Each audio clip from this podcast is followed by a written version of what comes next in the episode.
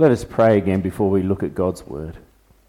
Heavenly Father, we give you thanks. We thank you for your word, and we pray that as we look now at this passage, you would open our eyes to see your wisdom, hear your words, and be encouraged in our trials. Amen. Well, the trials of life are often tough.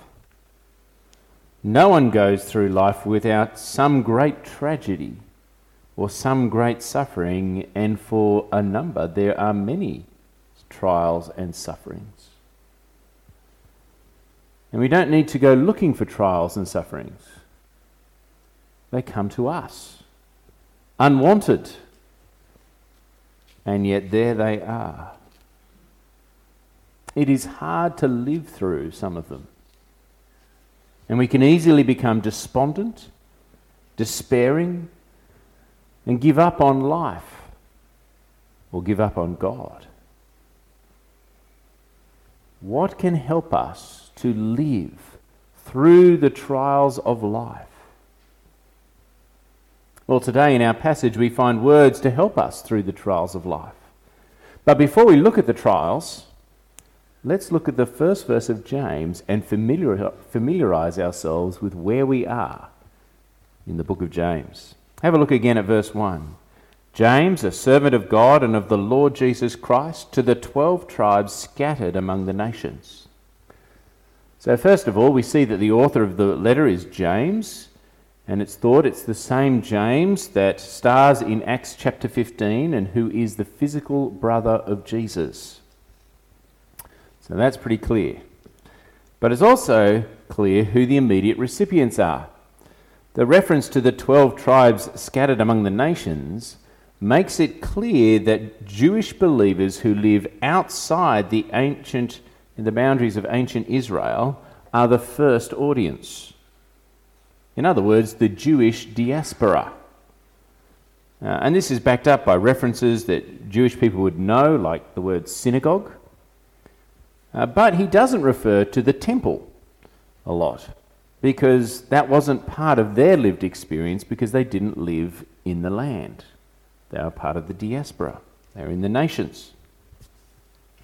In fact, although it's written to Jewish believers, there's some other noticeable things that aren't mentioned. There's no mention of sacrifices like in Hebrews, which goes on and on about sacrifices. Uh, nor is there mention of the uh, keeping the law slash circumcision, circumcision, that word, controversy of Acts. In fact, although it's written to Jewish believers, the themes of the book are remarkably universal. So there's nothing in James where we might say, well, that only applies to Jewish believers it's pretty clear all of it applies directly to us as well. So, what kind of literature is this then? Well, at first glance, it looks like a letter.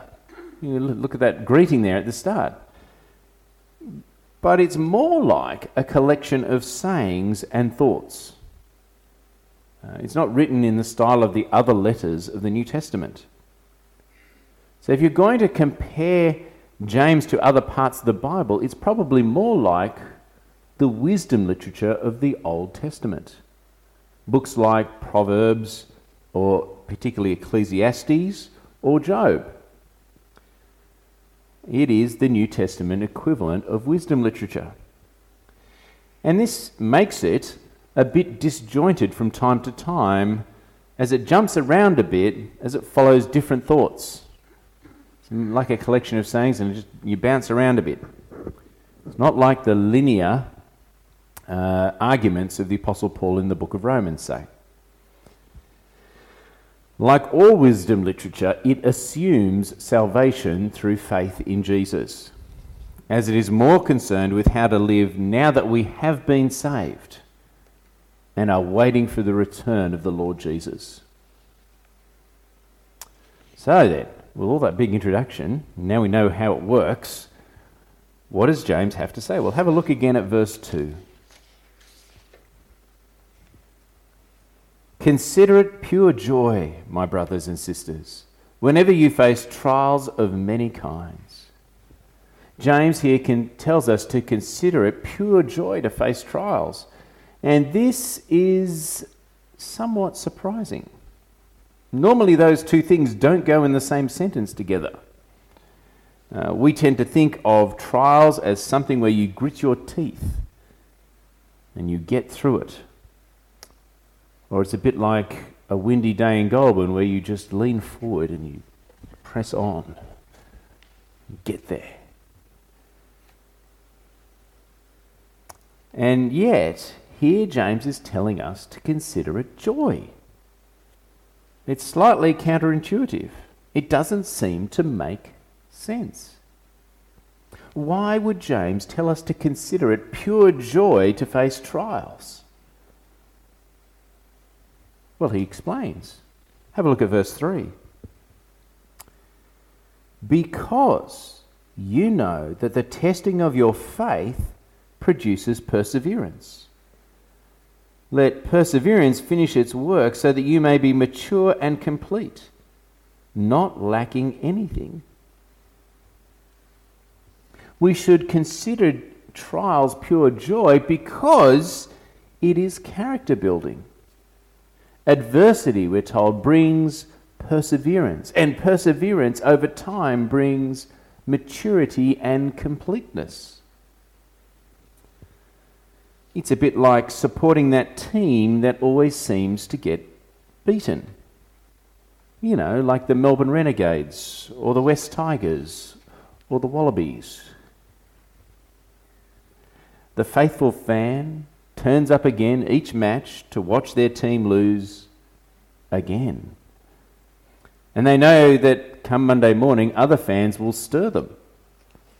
Or worse still, have compassion on them. But it's worth it because all that pain brings perseverance and maturity and completeness. Now, friends, that's a trivial example, isn't it? In real life, trials are far more serious. It could be bullying at school or work. It could be rejection or exclusion from your family or friends. It could be war famine, sickness, disease, death, and more. The trials of life are hard, painful, difficult. But we read here that they aren't meaningless for those who trust in Jesus. For us, our trials bring perseverance, which leads to maturity and completeness. Or to put it in the words of Romans 8 28 and 29, we know that in all things, including the trials, God works for the good of those who love him, who have been called according to his purpose. For those God foreknew, he predestined to be conformed to the likeness of his Son every bit of suffering that we go through as believers is used by God to make us more like Jesus. And that means it's not meaningless suffering, but actually purposeful. That is the completeness that perseverance brings to be like Jesus.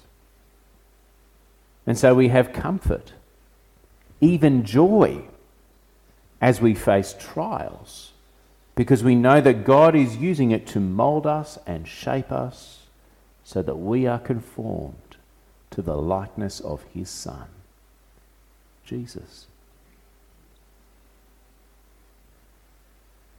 Now, appropriately for a wisdom book, James goes on to talk about wisdom. Have a look at verse 5.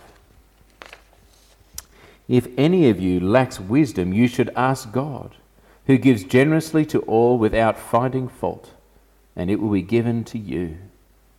Verses 5 to 8 tell us that part of our becoming like Jesus is becoming wise. And James tells us to ask God for wisdom. Ask Him to show us what is good and right and helpful to do whilst we await the return of the Lord Jesus. And the promise here is that we ask for God's wisdom and don't doubt, then He will give it to us. We will receive His wisdom. That is, we will know His way to live in life, which of course is the wise way to live.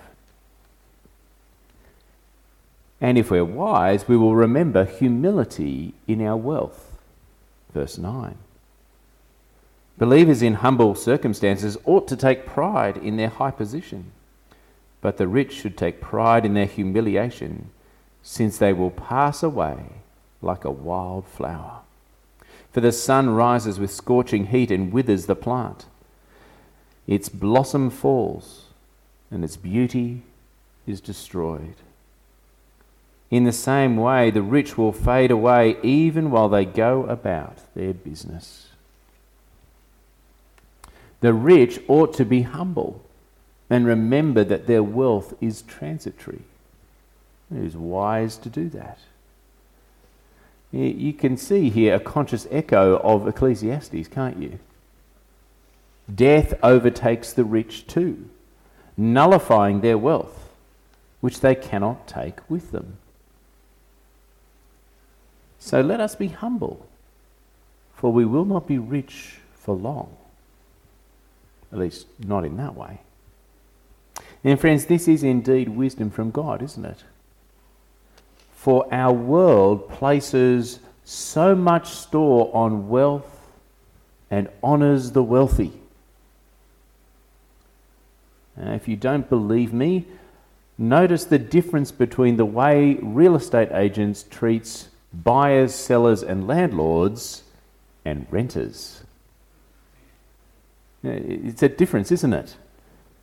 And that's just the way our society works. I'm not picking on them. Everything in our society is like that. Those with wealth are highly honoured, and as is the case for every human society. And that can fool us into thinking of ourselves more highly than we ought.